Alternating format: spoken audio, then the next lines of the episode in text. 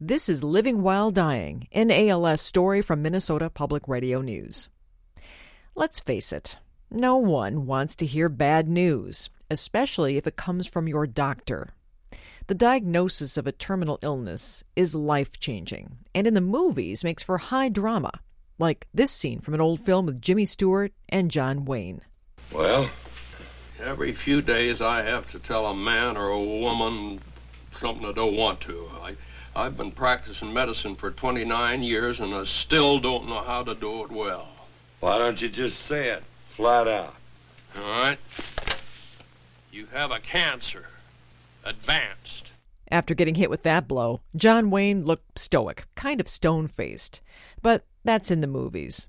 In real life, a medical verdict like that, delivered in such a blunt way, would send waves of shock through anyone, shaking them to their core.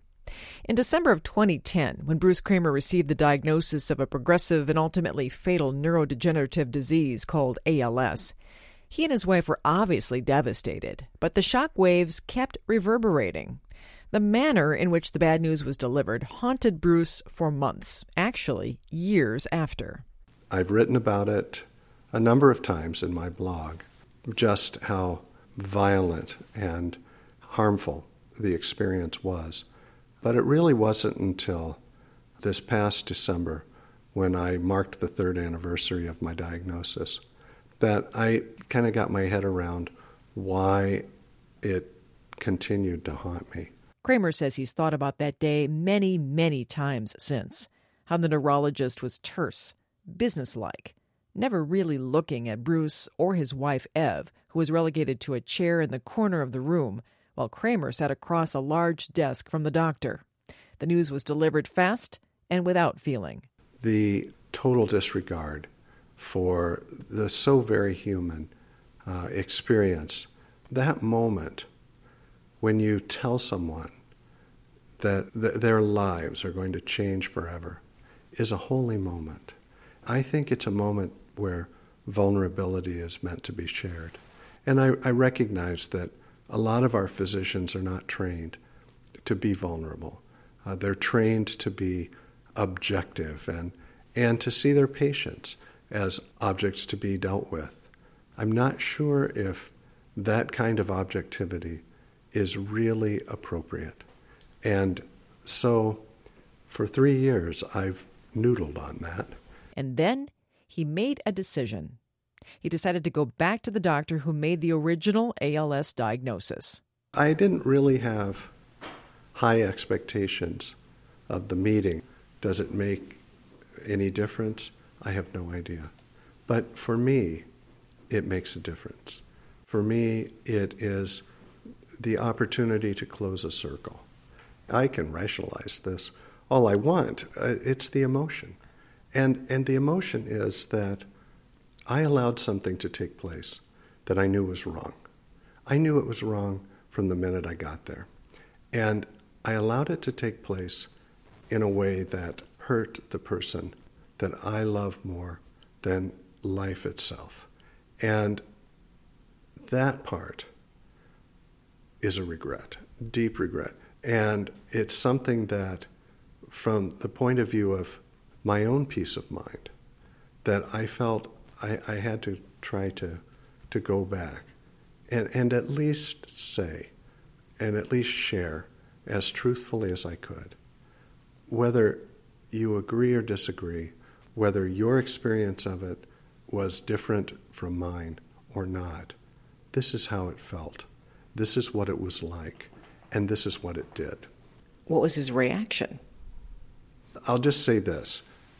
If you if someone like me came into your office and you haven't seen them for 3 years and laid this out pretty carefully, I would think that it would take you by surprise. So he might be a little defensive. A little, mm-hmm. a little. And I think rightfully so. But in the end, I think we, we parted cordially. He asked me to take his apology to my wife. Given your experience, Bruce, those three years ago with that, the way the diagnosis was given to you, what does it say about how we train our doctors to give life changing news? I, I think we're in a real transition right now. I do think that this particular part of training is changing because of the concern that I have seen from so many young doctors. University of Minnesota medical student Alyssa Larish is working through a simulated medical case. So it's as if you are in this student's shoes and you're go- going through the patient's chart. The simulations allow students to not only test their skills at diagnosing a virtual patient, but to also practice delivering bad news. Students also get real life experience by watching doctors talk to their patients about a life changing diagnosis. Dr. James Nixon is the Vice Chair for Education at the University of Minnesota Medical School. I think over the years we've appreciated that this, this is actually a skill set, delivering bad news. And there is a best practice. There's a way to do it, and there's a way not to do it. And, uh, and we want to make sure we have a chance to have our students understand what is the right way to do it. You know, reading about it's one thing, but seeing it and feeling the emotion of it happening is, is different. Why is it then that some doctors seem to have a very hard time delivering bad news, and they don't do it in a very compassionate way. I think sometimes it's our own anxiety around the subject. It's the fact that it's really hard to deliver bad news. And, uh, you know, there's the patient side, but then it, it takes a toll on the physician as well. And it's hard. And I think, you know, some physicians may just kind of almost as a defense mechanism be overly insensitive in how they're delivering it maybe overly clinical because that's what one is used to, perhaps. Yeah. Yeah, stepping back almost into a bubble of clinicalness rather than feeling and emotion. This sounds like more of a skill that's modeled rather than part of a formal curriculum. Actually, this is something we do test our residents on. So, all of our residents, as they begin their internal medicine residency, they go through a workshop with a live simulated patient where they're given the task of delivering this bad news. And we videotape that, watch those encounters, and see how they did with it. Med student Alyssa Larish. I've gotten to see several of these discussions before, and I've learned tips for how you need to walk into a room and take the temperature and assess where everyone's understanding is. And it turned out that knowledge was used sooner than she expected when a patient asked the young student to be the one to deliver the difficult diagnosis. To be honest with you, I I cried afterwards. Um, I sat in the call room and took a minute to try to compose myself. I cared quite a bit about the patient. I knew it was going to be a difficult challenge for them over the next several months. Given the emotional pain Bruce Kramer felt after getting hit with a callously delivered diagnosis, he feels the need to continue to educate about the sensitivity and humanness needed when delivering life changing news to patients. What doctors say is, is like the Ten Commandments, it's from God on high. And I know that they are struggling with the same kinds of decisions that I would be struggling with. And so I, I think really that for a doctor to see the person that they are trying to help as an equal partner in this.